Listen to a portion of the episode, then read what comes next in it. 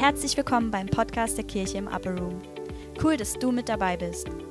Wir freuen uns ganz besonders über unser neues Monatsspecial, den Upper Room Gottesdienst. Als verschiedene Werke im Upper Room kommen wir einmal im Monat zusammen, leben Gemeinschaft und hören starke Inputs von unterschiedlichen Gastsprechern. Lass dich davon auf deinem Weg mit Jesus inspirieren und hab viel Spaß beim Hören.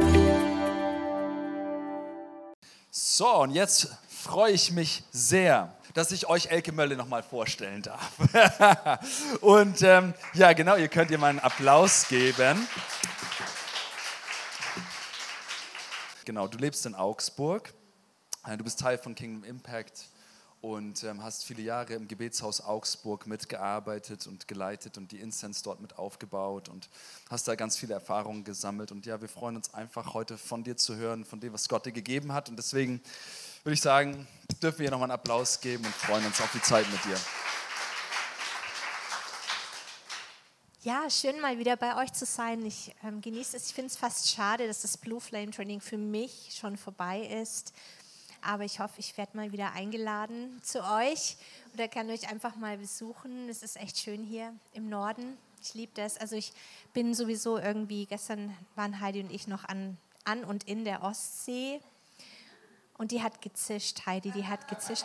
Ich habe den Eindruck gehabt, die Hälfte ist verdampft, als wir da reingegangen sind.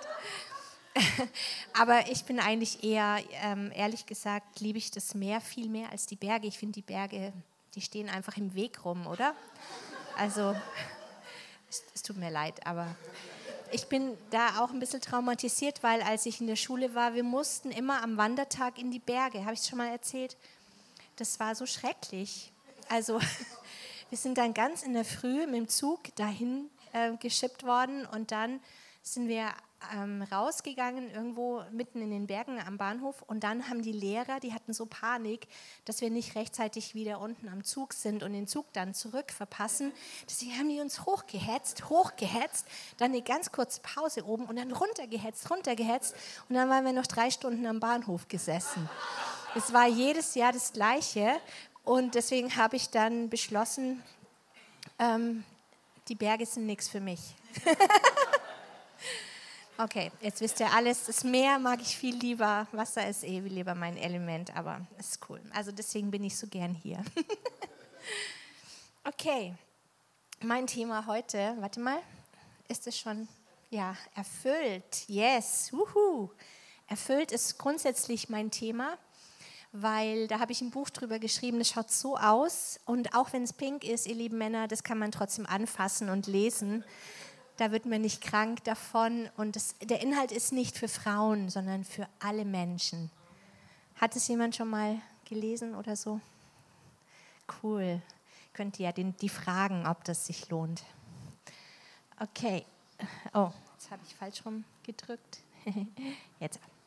Das ist mein Thema heute, sorgenfrei leben. Hört sich das erstrebenswert an für euch? Nicht für alle, aber für manche schon. Ich vermute, dass manche denken, wie soll das überhaupt gehen? Aber deswegen bin ich heute da. Kennt ihr das Lied Guten Morgen, liebe Sorgen? Seid ihr auch schon alle da? Habt ihr auch so gut geschlafen? Na, dann ist ja alles klar. Also, das ist ein Lied von Jürgen von der Lippe da ist schon ein bisschen älter, also das ist jetzt vielleicht nicht für alle, erschließt sich das dann gleich, aber der Text ist verständlich. Ähm, was hier so humorvoll beschrieben wird, ist, glaube ich, für viele von uns ähm, zumindest mal phasenweise Realität gewesen, ähm, dass man nicht schlafen kann, weil die Gedanken kreisen. Kennt ihr das? Also ich muss ja ganz ehrlich sagen, ich kenne es auch, aber ich habe jetzt eine Strategie, wie ich das loskriege. Und die will ich gerne mit euch teilen. Und ähm, ja, die, wenn man dann endlich geschlafen hat und wieder aufwacht, dann springen einen die Sorgen in der Früh gleich wieder an. Und ähm, ein Problem ist irgendwann bewältigt, dann kommt gleich das nächste. Kommt euch das manchmal auch so vor, so wie diese siebenköpfige Hydra in der Legende? Wenn man einen Kopf abschlägt, dann wächst gleich nochmal einer nach. Und so ist es eigentlich in unserem Leben immer, oder? Also es ist eigentlich ein Ideal zu denken, dass du irgendwann mal alle E-Mails beantwortet hast Das ist nicht so. Das ist erst so, wenn du tot bist, dann kriegst du keine mehr. Oder dann ist es dir egal, weil dann bist du nicht mehr am Computer. Ja, wenn du die Wohnung geputzt hast, ist dir schon mal aufgefallen, dass am nächsten Tag die Wohnung schon wieder verstaubt ist? Ist es nicht schrecklich? ähm, wenn du ein Problem gelöst hast, dann kommt ganz bestimmt gleich das nächste um die Ecke. Das heißt, das Ziel kann nicht sein, dass du in einen Zustand kommst, wo du gar keine Probleme mehr hast und wo alles gelöst ist. Das ist total unrealistisch. Das ist ein Ideal und ich habe gelernt, ein Ideal von der Definition her ist ein Ziel, das man nicht erreichen kann. Und Ideale, für die habe ich eine Idee, was man mit denen machen könnte, die kann man einfach auf den Altar legen und verbrennen. Das ist die einzige Art, damit umzugehen. Und wenn du in dir ein Ideal entdeckst, eine Idealvorstellung, wie das zu sein hätte und wie es gehen müsste, und es ist aber nicht so, weil Ideale existieren nicht. Auch das Idealbild, das du von dir hast oder ich von mir, das existiert nicht. Das gibt es nicht. Das ist nur ein Ideal, es ist was völlig Unrealistisches, was nie passieren wird und was du sofort ans Kreuz bringen musst, weil das knechtet dich, das bindet dich, es macht dich unzufrieden, es macht dich, es ist wie so ein Taskmaster, der immer mit dem Stock des Treibers dir auf den Rücken schlägt, sagt, das reicht nicht aus. Und das muss weg, weil das kommt nicht von Gott. Gott ist nämlich kein Idealist. Halleluja, sag mal Halleluja. Gott ist ein totaler Realist. Gott sieht alles, was ist und es stresst ihn nicht. Halleluja. Mich stresst es manchmal. Aber Gott sitzt auf dem Thron und lacht ganz entspannt über die Pläne seiner Feinde. Psalm 2, müsst ihr mal lesen. Das ist, wie Gott drauf ist. Gott ist nicht gestresst. Gott hat keine Migräneanfälle. Gott bringt nicht die Fäden durcheinander, die er alle in der Hand hält. Nein, im ganzen Gegenteil. Er hat jede Situation in jeder Nation total im Blick und hat einen Plan, wie das zu lösen ist. Er hat ähm, jeden Konflikt in jeder Stadt dieser Welt im Blick. Er hat jeden Konflikt in deiner Familie und in deinem Leben im Blick. Und weißt du, was er dann noch macht? Ganz entspannt zählt er die Haare von jedem Einzelnen von uns. Von jedem Menschen auf der ganzen Welt zählt er noch die Haare, weil es ist für ihn gar kein Problem. Das kann er. Und du, er zählt mit. Er weiß, wie viel jetzt aktuell auf meinem Kopf ist. Und er macht es deswegen, weil er uns liebt, weil wir seine Kinder sind und weil er total interessiert ist an jedem Detail unseres Lebens und wenn es noch so unwichtig erscheint. Für ihn ist es nicht unwichtig. Das ist bestimmt ein großer Trost für Männer, die da irgendwie ein bisschen ein Problem haben mit der Menge der Haare auf ihrem Kopf. Gott interessiert sich für deine Haare. Halleluja. Mein Sohn hat ähm, fast keine Haare mehr und ich sage immer zu ihm, weißt du, ein schönes Gesicht braucht Platz. ja, es ist so. Okay. Also, sorgenvolle Gedanken, die sich uns anbieten, werden nie aufhören. Ich glaube, das ist eine Folie. Ah, guck mal. Ähm, du hast jeden Tag genug Möglichkeiten, auf Sorgengedanken anzuspringen und ins Sorgenkarussell einzusteigen. Und das ist einfach unsere Lebensrealität. Warte mal. Ah, nochmal zurück. Das ist ein schönes Bild. Das ist nämlich genau das, was passiert. Die Gedanken fliegen dich an wie so ein Vogel, der einfach über dich drüber fliegt ähm, und da kannst du nichts dagegen tun. Und es ist auch nicht schlimm. Das ist einfach so. Die Frage ist nur, ähm, du darfst dem Vogel nicht erlauben, ein Nest auf deinem Kopf zu bauen. Und ich habe das letztens mal beobachtet, weil ähm, so im Frühjahr, da kommen immer die Amseln zu mir in den Garten und die versuchen immer Nester zu bauen. Das Problem ist, ich liebe Amseln, aber meine Katze liebt Amseln auch. Sie hat sie zum Fressen gern. Und deswegen mag ich das immer nicht so gern, wenn die Amseln ähm, irgendwie in meinem Garten ein Nest bauen, was in so einer Reichweite ist von meiner Katze. Und ähm, ich habe aber beobachtet, sie haben dann einen Standort gefunden, der safe war, ganz oben in der Hecke, wo sie nicht hinkam.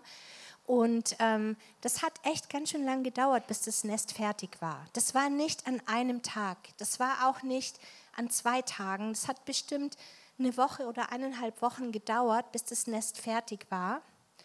Und das finde ich ist ein guter Tipp für uns.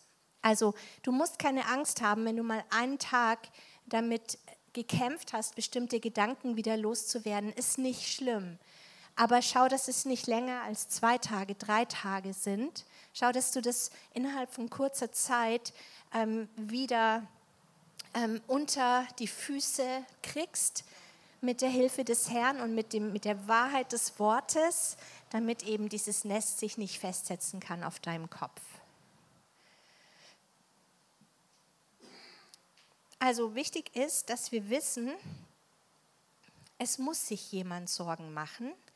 Es ist ja auch kein, kein, keine Lösung, so eine Vogel-Strauß-Politik, ja, Kopf in Sand und dann glaube ich, ich werde nicht mehr gesehen oder das Problem ist weg.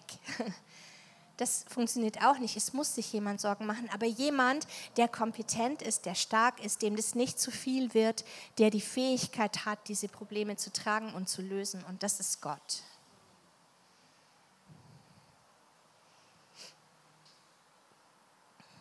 Gedanken sind nicht neutral, sie bringen eine ganze Welt mit sich. Also es ist einfach wichtig, dass wir wissen, Gedanken, die kommen, ähm, die kommen nicht als Textdatei in unseren Sinn. Also wenn ich jetzt zum Beispiel das Wort ähm, Jerusalem sage, dann glaube ich, dass jeder von uns sofort ein Bild vor Augen hat und nicht die Buchstaben J-E-R-U-S-A-L-E-M, oder? Beides, genau, aber es ist mehr als nur der reine Text. Und wenn du schon mal in Jerusalem warst, dann kommt noch mehr mit, wenn ich das Wort sage. Dann kommen die ganzen Erinnerungen, vielleicht Gerüche, äh, Menschen, die dort leben, äh, Gebäude, Erfahrungen, die du dort gemacht hast, vielleicht positive, vielleicht negative es kommt eine Gefühlswelt mit, es kommt eine, also es ist nicht neutral. Es ist eine ganze Welt, mit, die mit den Gedanken mitkommen. Die Gedanken sind nicht frei, wie der eine Song da behauptet, ja. sondern die Gedanken sind ein ganzes Erinnerungsvideo, die eine ganze Welt mit sich bringen und auch bestimmte Schlussfolgerungen, die wir gezogen haben aus Situationen. Und deswegen ist es so wichtig, dass du nicht alles glaubst, was du denkst. Das habe ich gestern gesagt. Das hat auch schon Heinz Erhardt gesagt. Hat er sehr recht. Glauben Sie nicht alles, was Sie denken. Und denken Sie nicht alles ungefiltert, sage ich jetzt. Vor allem nicht, geben Sie diesen Gedanken keinen Lebensraum in sich. Das Gute ist, halt, ich habe euch was vorenthalten. Genau, es gibt drei Quellen der Gedanken, ich, Gott und der Feind. Und oft ist es ein bisschen gemischt, kann, kann man lernen zu unterscheiden. Und dann gibt es diese wunderbare Diagnosefrage, die uns immer hilft, nach was schmecken diese Gedanken. Also es ist ein, ein atmosphärischer Geschmack. Schmeckt es nach Leben? Ähm, schmeckt es nach Leben? Schmeckt es nach Hoffnungslosigkeit oder Tod? Ähm, und das ist ganz wichtig, dass wir diesen Filter benutzen lernen, dass wir nicht alles ungefiltert denken, sondern durch diesen Filter diese Gedanken überprüfen, um herauszufinden, sind sie von Gott. Und das Ding ist, du musst wissen, der Feind lügt, wenn er den Mund aufmacht. Der kann nur lügen, der kann nichts anderes sagen. Aber eine ganz plumpe Lüge, wenn ich jetzt sagen würde, die Heidi hat ein blaues T-Shirt an das würdet ihr sofort durchschauen. Das stimmt nicht. Außer jemand ist farbenblind und glaubt es dann. Aber ähm, wenn ich jetzt eine Lüge vermische mit Wahrheit, dass sie plausibel ist, so viel Wahrheit drin ist, dass sie mir plausibel vorkommt, dann schlucke ich sie viel leichter. Aber dann ist es trotzdem noch eine Lüge. Wenn ein bisschen Lüge in der Wahrheit vermischt ist, dann ist es eine Lüge. Okay? Das ist so ähnlich wie wenn du einen Eintopf kochst und du gehst zum Markt und kaufst lauter wunderbares, richtig teures Biogemüse. Und ähm, der Eintopf ist ganz wunderbar und du machst alles nach Rezept und es ist alles richtig. Das einzige Problem ist, dass du da so ein ganz kleines Stückchen, wirklich nur so wenig Knollenblätterpilz mit drin hast. Dann kannst du jetzt nicht sagen, ach komm, jetzt habe ich so viel Geld auf, ausgegeben, so viel Zeit da reingesteckt. Wir essen einfach um diesen Knollenblätterpilz drumherum und dann wird schon nichts passieren. Aber ihr wisst, dass das nicht geht. Das ist vermischt und du kannst es nicht mehr auseinander trennen. Es ist alles vergiftet. Du musst es alles wegschmeißen. Und genauso ist es mit, mit eben Gedanken, die noch nicht nach Leben schmecken, die sind vergiftet. Das ist noch nicht das Königreich. Und wenn noch so viele Fakten und Zahlen und Daten und Wahrheit drin steckt, wenn es nicht nach Leben schmeckt, ist es vergiftet und du musst alles verwerfen. Wenn wir Herrschaft über die Gedanken kriegen würden als Leib Christi, wir wären wahnsinnig stark. Weißt du, wenn, wenn der Feind uns da nicht immer kriegen würde und uns schwächen könnte mit solchen blöden Lügengeschichten, die uns in den Sinn kommen.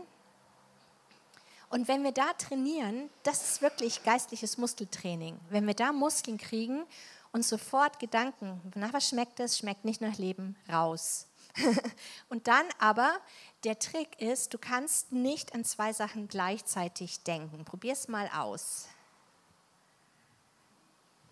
Geht nicht. Du kannst immer nur nacheinander an verschiedene Sachen denken. Also echtes Multitasking funktioniert tatsächlich nicht. Das ist nicht möglich. Aber es gibt ein ganz schnelles Hin und Her. Und das meint man dann, es ist sowas wie Multitasking. Aber in Wirklichkeit ist es immer eine Abfolge. Entweder das oder das, das oder das. Genauso ist es mit den Gedanken. Und das hat Gott uns geschenkt, dass wir äh, dadurch eine Handhabe kriegen auf die Gedanken. Wir können nicht an zwei Sachen gleichzeitig denken. Halleluja.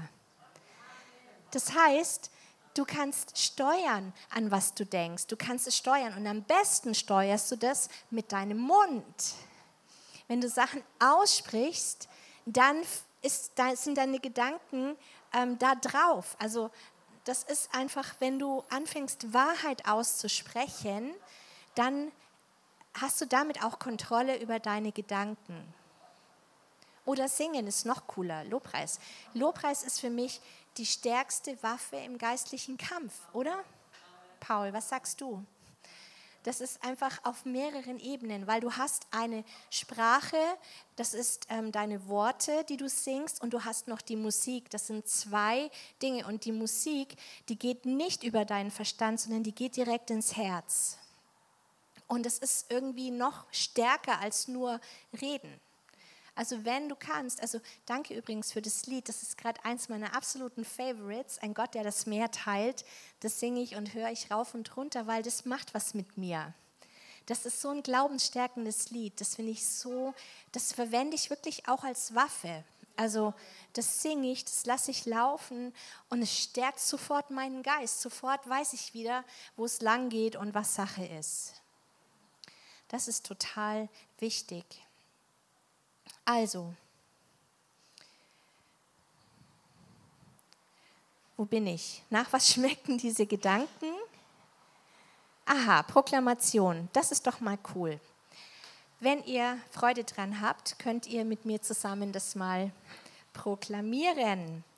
Das ist nämlich ein gutes, eine gute Proklamation, wenn du Gedanken entlarvt hast, die nicht nach Leben schmecken. Dann kannst du das sagen. Lass uns das mal zusammen sagen. Dürft auch aufstehen, wenn ihr wollt, weil es immer gut, wenn wir, ähm, wenn der Körper, wenn der Körper steht, das ist eine ganz andere Energie, als wenn du sitzt. Dann ist mehr Entschlossenheit und weil es geht hier um den Kampf. Du ähm, bist jetzt in einer Position, wo du lernen musst zu kämpfen gegen Lügen weil es wird nicht von selber weggehen. Hallo, ihr giftigen Sorgengedanken, ich habe euch entlarvt. Ihr schmeckt total nach Angst und Hoffnungslosigkeit. Aber das ist nicht, wie mein Jesus spricht. ihr werdet euch nicht bei mir einnisten, denn ich bin ein Mitglied der königlichen Familie. Ich bin versetzt worden vom Reich der Finsternis in das Reich des Lichts. Ich lebe jetzt als Königskind im Königreich meines Vaters. Mein Vater sorgt für mich. Ich bin nicht mehr alleine. Ich bin kein Waisenkind mehr. Mir steht die ganze Versorgung des Königreiches zur Verfügung. Ich fürchte mich nicht, denn ich weiß, dass mein Gott gut ist und dass er es nur gut mit mir meint. Er hat eine Lösung für dieses Problem. Und jetzt, lieber Herr Jesus, bin ich sehr gespannt, wie du diese Situation lösen wirst. Also das ist jetzt kein, kein, keine magische Formel oder so, das soll dir nur Ideen geben, in welche Richtung das geht, wie du entschlossen gegen Lügengedanken, die du erkannt hast, vorgehen kannst. Und ähm, dich erinnern sollst, das ist grundsätzlich einfach, was wir machen müssen, erinnere dich an Heimat und Identität. Das heißt, wo ist deine Heimat, deine neue Heimat als von neuem geborenes Kind Gottes? Ist das Königreich Gottes und deine neue Identität ist, du bist ein Sohn, eine Tochter des allerhöchsten Königs. Und lass dir eben nicht alles gefallen. Wenn du nicht zwei Sachen gleichzeitig denken kannst, ich schau mal, was als nächstes kommt. Ah ja, das lasse ich mal stehen, sage ich was dazu nachher. Wenn du nicht an zwei Sachen gleichzeitig denken kannst, dann liegt es nahe, dass die Lösung für Sorgengedanken darin besteht, dass du über deinen großen Gott nachdenkst. Ähm, weil es ist einfach, ah, jetzt habe ich ganz viel übersprungen, genau. Es ist einfach wichtig, dass du vor Augen hast, dass du eben dir das nicht rauben lässt, wer du bist und wo du wohnst und wie groß dein Gott ist. Ja, ähm, Sorgen, Gedanken sind für dich als Sohn oder Tochter des Königs, der Königin nicht mehr normal. Okay? Das ist auch mal ein gutes Statement. Es ist nicht mehr normal. Also man muss immer wissen, ich finde, man ist ja in allen Bereichen des Lebens, man hält ja immer das für normal, was man selber lebt oder wie man selber ist oder wie man selber denkt. Gibt es auch so ein schönes Buch, fällt mir gerade ein, von John Ortberg. Kennt ihr das? Das heißt, jeder ist normal, bis du ihn kennst.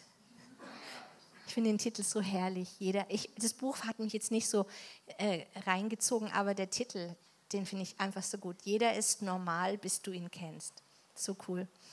Ähm, aber es ist nicht mehr normal. Und deswegen müssen wir manchmal lernen, also in jedem Bereich unseres Lebens, was ist denn normal, also von, von der Wertigkeit des Königreiches her. Also wir wissen, was normal ist in der Gesellschaft hier in Deutschland. Wir wissen, was normal ist in unserer Familienkultur, aus der wir stammen. Aber wir müssen jetzt lernen, weil wir sind ja jetzt versetzt worden von einem Lebensbereich in den anderen, eben ins Königreich Gottes. Was ist denn da normal? Was ist denn im Königreich Gottes normal? Weil das ist für dich erreichbar, das ist für dich möglich, das ist für dich erlebbar. Alles, was im Königreich Gottes normal ist, das kannst du haben. Das gehört dir, weil du bist ein Erbe des Königreiches. Gott enthält dir nichts vor. Und jetzt mach dir mal hier, stell dir mal Folgendes vor. Ähm, ihr kennt alle den britischen Thronfolger, der hat sich jetzt geändert, der heißt jetzt William. und der muss ja manchmal zu so Nationen reisen, also um eben ja halt das Königshaus zu vertreten, zum Beispiel in Indien oder so, da muss er auch manchmal antreten, stimmt's? Und wenn er jetzt nach Indien fliegt, dann ist es nicht so, also dass er dann in die Fußgängerzone geht mit seiner Gitarre und ein bisschen spielt, seinen Hut aufstellt und Geld sammelt, damit er das Ticket nach Indien bezahlen kann, oder? Der hat auch bestimmt keine schlaflosen Nächte, weil er nicht weiß, wie er die vielen Anzüge, die er jetzt kaufen muss für die ganz vielen Events, die er da jetzt hat, ähm, bezahlen kann. Und er kann halt nicht zu HM gehen und die Anzüge kaufen, sondern der muss halt sich andere Marken raussuchen oder maßgeschneidert. Ähm, und es kostet ein bisschen mehr als so ein Anzug von HM, aber er macht sich da keine Sorgen. Er hat da keine schlaflosen Nächte. Und warum? Weil das nicht sein Privatvergnügen ist, dass er nach Indien fliegt, sondern das Königshaus schickt ihn. Und selbstverständlich bezahlt der König, wenn er den William nach Indien schickt. Oder? Jetzt musst du wissen, dass du zur königlichen Familie des Königs aller Könige gehörst. Und es ist nicht ein vergängliches Königshaus wie das von England, wo man nicht genau weiß, wie lange das noch ist. Ich hoffe ganz lang, weil ich liebe das, aber äh, keine Ahnung, wie sich die Leute entscheiden. Ähm, versteht ihr?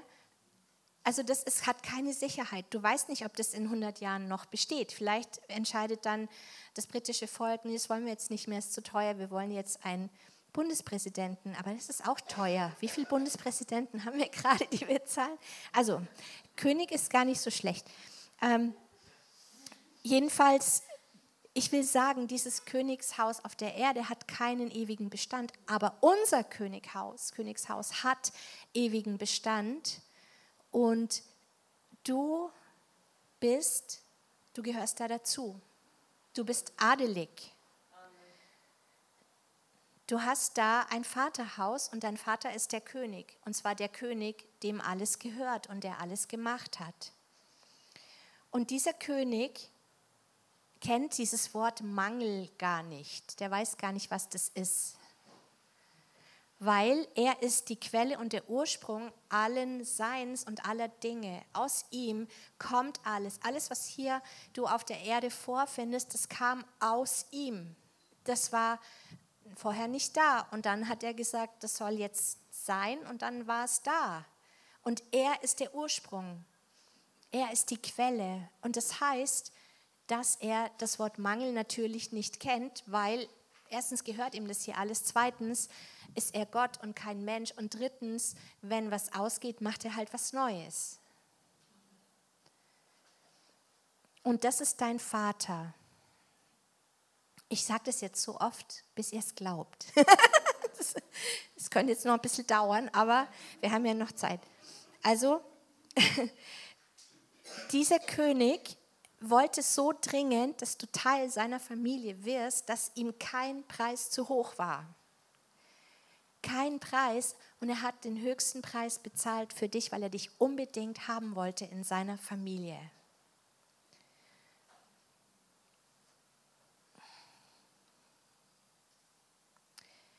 Wenn du jetzt darauf bestehen möchtest, dass du weiterhin als Waisenkind leben möchtest, dann darfst du das. Aber ehrlich gesagt, würde das eigentlich bedeuten, dass du sagst, lieber Herr Jesus, das, was du am Kreuz getan hast, reicht für mich leider nicht aus. Mein Problem ist so groß, das kannst nicht mal du lösen.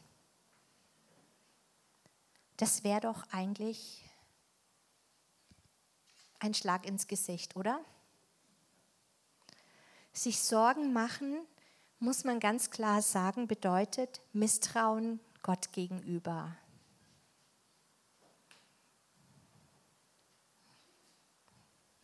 Im Wort Gottes lesen wir immer und immer wieder den Satz, fürchte dich nicht. Gott sagt, fürchte dich nicht und er meint es tatsächlich ernst. Es ist kein Vorschlag, es ist nicht, ach weißt du, wenn du mal Lust hast, Heidi, dann fürchte dich heute einfach mal nicht. Aber wenn du dich fürchten willst, ist okay. Nein, es sagt, fürchte dich nicht. Es ist ein Befehl. Fürchte dich nicht, fürchte dich nicht, fürchte dich nicht. Du musst dich nicht fürchten. Es ist eine Entscheidung, ob du dich fürchten möchtest oder ob du darüber nachdenken möchtest, wie groß und wie herrlich und wie liebevoll dein Gott ist. Sich Sorgen machen, könnte man auch sagen, heißt, ich, ah ja, das ist schon, ich meditiere mein Problem. Ich meditiere mein Problem. Ähm, das ist natürlich eigentlich ziemlich töricht, wenn man mal drüber nachdenkt. Ähm, schlimm genug, wenn wir über eine reale Situation, die wir als problematisch empfinden ähm, und bedrohlich einstufen, beständig grübeln. Aber so richtig absurd wird es, wenn wir über ein Worst-Case-Szenario in unseren Gedanken, das vielleicht nie eintritt, nachgrübeln und uns Sorgen machen und Bauchschmerzen deswegen kriegen. Aber das machen wir schon ab und zu, stimmt's? Und Jesus hat dazu eine klare Meinung. Er sagt, seid nicht besorgt für euer Leben, was ihr essen und was ihr trinken sollt, noch für euren Leib, was ihr anziehen sollt. Ist nicht das Leben mehr als die Speise und der Leib mehr als die Kleidung? So seid nun nicht besorgt, indem ihr sagt, was sollen wir essen oder was sollen wir trinken oder was sollen wir anziehen, denn nach diesem allen trachten die Nationen. Denn euer himmlischer Vater weiß, dass ihr dies alles benötigt. Trachtet aber zuerst nach dem Reich Gottes und nach seiner Gerechtigkeit, und dies alles wird euch hinzugefügt werden. So seid nun nicht besorgt um den morgigen Tag, denn der morgige Tag wird für sich selbst sorgen. Und jetzt kommt der lustigste Satz, den ich finde in dem Abschnitt. Jeder Tag hat an seinem Übel genug. das ist der realistische Gott, dem wir dienen. Jeder Tag, das ist so cool, hat an seinem Übel genug. In der Welt habt ihr Angst, aber fürchtet euch nicht, ich habe die Welt überwunden. Jeder Tag hat an seinem Übel genug. Deswegen kümmert euch nicht um den morgigen Tag, schaut, dass ihr heute die Sorgengedanken unter eure Füße kriegt. Amen. okay. Also ich will euch ein Beispiel aus der Bibel erzählen, wo, wo man ganz genau sieht, wohin das führt, wenn man das Problem meditiert. Und es steht in 1 Samuel 17, 1 bis 26 und das ist eine Geschichte, die ihr alle gut kennt. Ähm, das ist die Geschichte von David und Goliath.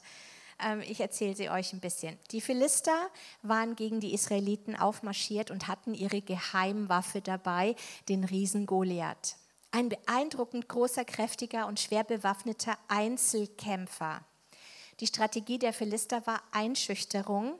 Goliath sollte einen Kampf der beiden Heere verhindern und stattdessen einen israelischen Soldaten zum Einzelkampf herausfordern, der dann kriegsentscheidend sein sollte. Also mit anderen Worten, äh, Goliath äh, sollte gegen irgendeinen Soldaten von Israel kämpfen und wer dann gewinnt, der hat den Krieg gewonnen. Ähm, Goliath fing an, das Heer Israels zu verhöhnen und forderte die Israeliten heraus, einen Soldaten zum Einzelkampf zu entsenden. Das ist mal ein Problem. Oder? Das ist mal ein echtes Problem. Das ist jetzt kein ausgedachtes Worst-Case-Szenario, was ist, wenn nächstes Jahr dies oder jenes passiert. Nee, das ist ein echtes, reales Problem. Und obwohl die Männer von Israel im Bund mit dem lebendigen Gott standen, gingen sie auf das Angebot der Sorgengedanken ein und meditierten fleißig ihr Problem. Ich weiß nicht, ob das da steht. Nein. Genau. Meditierten fleißig ihr Problem, und zwar 40 Tage lang morgens und abends. Tatsächlich, das ist wirklich so gewesen, weil das war so, dass Goliath 40 Tage lang jeden Morgen und jeden Abend heraustrat und die, äh, die Soldaten Israels verhöhnte. Und sie starrten auf den Goliath wie das sprichwörtliche Kaninchen auf die Schlange. Und sie wurden immer ängstlicher und entmutigter und Goliath wurde jeden Tag größer das kann man ja auch verstehen, denn also wenn du nur vom Natürlichen her guckst, dann war dieser Goliath eben jedem einzelnen Soldaten von Israel überlegen an Kraft. Ähm, aber dann kam David. Und David hatte eine ganz andere Perspektive. David war damals noch ein Teenager, aber er kannte und liebte seinen Gott und er wusste, das hat er richtig gut verstanden, was es bedeutet, einen Bund zu haben mit dem lebendigen Gott. Und daran hielt er fest und er weigerte sich, das Problem zu meditieren, sondern setzte seinen Fokus lieber auf seinen Gott und auf die Bündnistreue seines Gottes. Alle Männer von Israel flohen und fürchteten sich, David jedoch nicht. Genauso wie alle anderen hörte auch David, was der Philister sagte. Und genauso wie alle anderen sah David diesen riesigen Krieger. Aber alles beeindruckte ihn nicht. Warum? Weil er auf etwas anderes schaute. Das ist die Strategie. Er schaute auf etwas anderes. Ähm, und interessant, die erste Reaktion von David war die Frage, welche Belohnung kriege ich, wenn ich diesen Riesen töte? Das ist doch mal eine Perspektive. Welche Belohnung kriege ich? Alle waren irgendwie, wow. und David sagt, hey, was hat der König dem versprochen, der den Goliath killt? okay, er hatte, warte, er fand es auch unerhört, Genau, also der, Bibeltext lautet, was soll mit dem Mann geschehen, der diesen Philister da erschlägt und die Schande von Israel abwendet? Und jetzt kommt die Begründung, denn wer ist denn dieser unbeschnittene Philister da, der die Schlachtreihen des lebendigen Gottes verhöhnt? Das war für ihn Grund genug zu sagen, den kill ich. Was ist denn ein unbeschnittener Philister? Na, das ist ein Philister, der nicht beschnitten ist.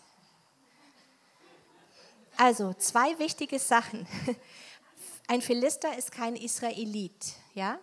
Und er ist auch nicht beschnitten und die Beschneidung war das Zeichen des Bundes mit Gott. Das heißt, erstens gehört er nicht zum auserwählten Volk und zweitens ist er auch nicht beschnitten. Das heißt, er steht nicht im Bund mit Gott, aber David schon. Weißt du, Teresa von Avila hat gesagt, Gott und du das ist schon die Mehrheit. Also nicht so sehr wegen dir, aber wegen Gott.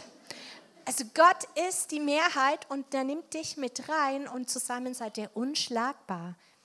Und die Beschneidung war das Zeichen des Bundes mit Gott.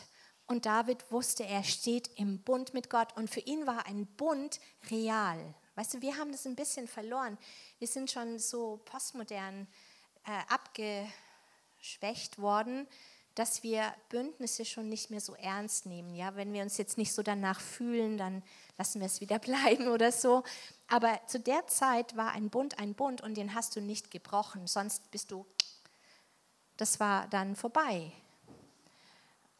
Und David wusste, dass Gott treu ist. Der Gott, mit dem du im Bund stehst, sagt zu dir, alles, was mein ist, ist dein. Du kannst deine Riesen besiegen, wenn du nicht die Riesen fokussierst, sondern deinen starken Gott. Und unter Riesen verstehe ich jedes Problem, das sich dir in den Weg stellt. Alles, was, du, was, du, was dir als unüberwindlich erscheint, alles, was dir als Berg erscheint, den du nicht besiegen kannst, das ist ein Riese, und den kannst du überwinden, wenn du nicht auf den Riesen schaust, wie das Kaninchen auf die Schlange, sondern eben auf Gott. Probleme und Sorgen werden nie aufhören, aber entscheidend ist, welche Perspektive wir haben. Wir sind ja keine Waisenkinder mehr, sondern wir haben jetzt einen Vater und was für einen? Den Schöpfer des Universums, den König aller Könige. Und als königliche Söhne und Töchter ist es unser Privileg, auf Kosten des Königs zu leben. Das möchte er auch.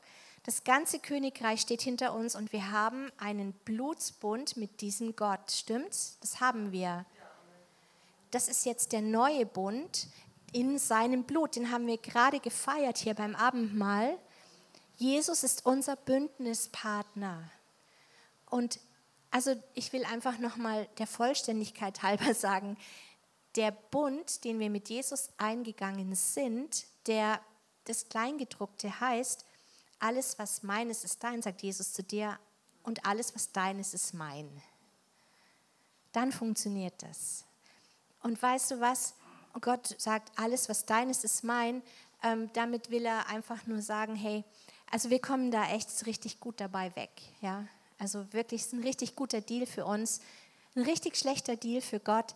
Aber Gott sagt, es ist ein guter Deal für mich, weil er liebt uns. Und er, das ist ihm nicht zu viel, es ist ihm nicht zu teuer. Er sagt, der Deal ist gut, weil ich liebe dich und ich will dich haben. Und das ist, ähm, ja, was wir ihm zu geben haben, das ist halt hauptsächlich Müll und halt aber unsere Liebe, unser Herz.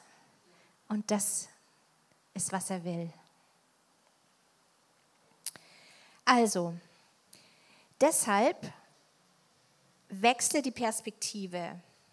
Und das, es erfordert Disziplin. Das erfordert wirklich Disziplin. Es erfordert, dass du diese Diagnosefrage als Filter nimmst und deine Gedanken prüfst und wisse, es geht nicht um jeden Gedanken, der dich einfach anfliegt, sondern um Sachen, die immer wieder kommen, immer wieder kommen, wie so Vögel, die kreisen und die immer wieder mit ihren Lügen kommen und wo du merkst, das schmeckt hier überhaupt nicht nach Leben. Das gibt mir kein Leben, das gibt mir keine Hoffnung, das kann nicht von Gott sein. Und diese Gedanken verwirf, schmeiß sie raus und nimm aktiv andere Worte in den Mund, sing Lobpreislieder, schau auf deinen starken Gott, ähm, sprich über seine Treue, so wie es in Psalm 103 heißt, preise den Herrn meine Seele und all mein Inneres seinen heiligen Namen. Preise den Herrn meine Seele und vergiss nicht alle seine Wohltaten. So, und jetzt habe ich noch ein paar Strategien für euch. Erste Hilfe bei Sorgen. Fang an, Gott zu danken für alles, was dir in dem Moment einfällt, was er dir schon Gutes getan hat. Am besten schreibst es auf. Also je nachdem. Manchmal sind es so Gedanken, die kann man schnell verscheuchen, wie so ein Vogel, du bewegst dich und dann ist er schon weg. Aber manche Gedanken sind ein bisschen hartnäckiger, vielleicht auch solche, die du schon öfter mal kultiviert hast, wo vielleicht sogar ein Nest da ist, das du erstmal zerstören musst, sagen musst, raus, raus, raus mit dem Nest, weg. Das will ich nicht mehr, das ist nicht mehr, was ich denken will, das bin ich nicht, das gehört nicht zu mir und so weiter. Aber fang an, Gott zu danken. Ähm, Im Psalm 50, Vers 23 heißt es, wer Dank opfert, bahnt einen Weg, also er preist mich und bahnt einen Weg, ihn werde ich mein Heil sehen lassen. Und ein Dankopfer ist ein Dank, den du bringst, wenn es dir gerade nicht danach ist, zu danken. Ja? Also bring ein Dankopfer, dadurch bahnst du einen Weg für das Heil Gottes, dass es in dein Leben kommt. Danke ihm für seine Liebe. Sprich laut aus und das ist der Schlüssel.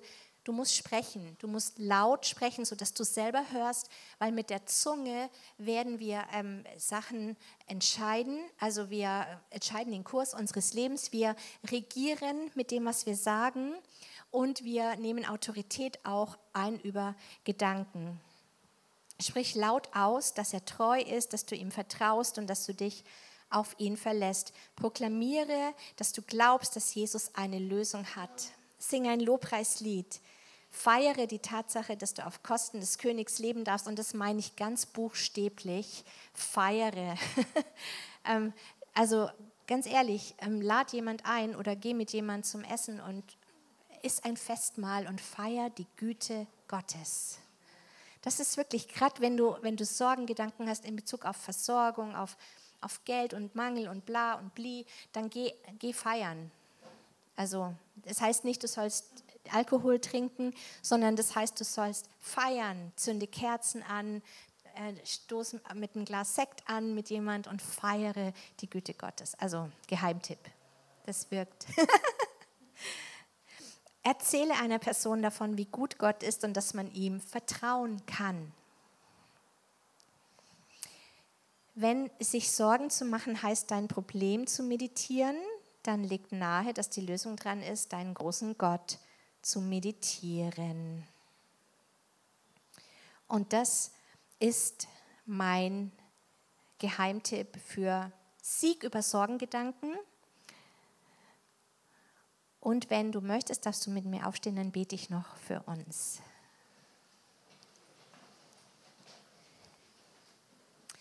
Danke, Vater, dass du gut bist. Herr, wir schauen fest auf dich und wir werden nicht müde zu proklamieren, zu sprechen und zu singen von deiner Güte, von deiner Treue und von deiner Stärke. Herr, wir ähm, setzen all unsere Hoffnung auf dich allein und wir, ich danke dir, dass du uns lehrst, Herr, Lügengedanken zu unterscheiden, dass du uns lehrst, ähm, wirklich äh, diesen Filter anzusetzen, schmeckt es nach Leben oder schmeckt es nach Tod und Hoffnungslosigkeit und dann radikal alle Lügengedanken zu verwerfen und stattdessen Wahrheit aus deinem Wort in den Mund zu nehmen und wirklich zu anzufangen zu regieren und zu herrschen mit Christus in unserem Leben und Herr, wir danken dir, dass du und wir, dass das die Mehrheit ist und dass der Feind keine Chance hat, weil du hast ihn schon komplett entwaffnet, besiegt und zur Schau gestellt und triumphiert über ihn. Dir ist gegeben alle Autorität im Himmel und auf Erden, Jesus. Und in dieser Autorität stehen auch wir als dein Leib, als deine Söhne und Töchter. Und wir preisen dich für dieses Privileg, dass wir auf deine Kosten leben dürfen, und zwar ein sorgenfreies Leben. Auch wenn wir mal Probleme haben, heißt es nicht, dass Probleme Sorgen sein müssen, sondern wir haben das Privileg, sorgenfrei zu leben. Amen.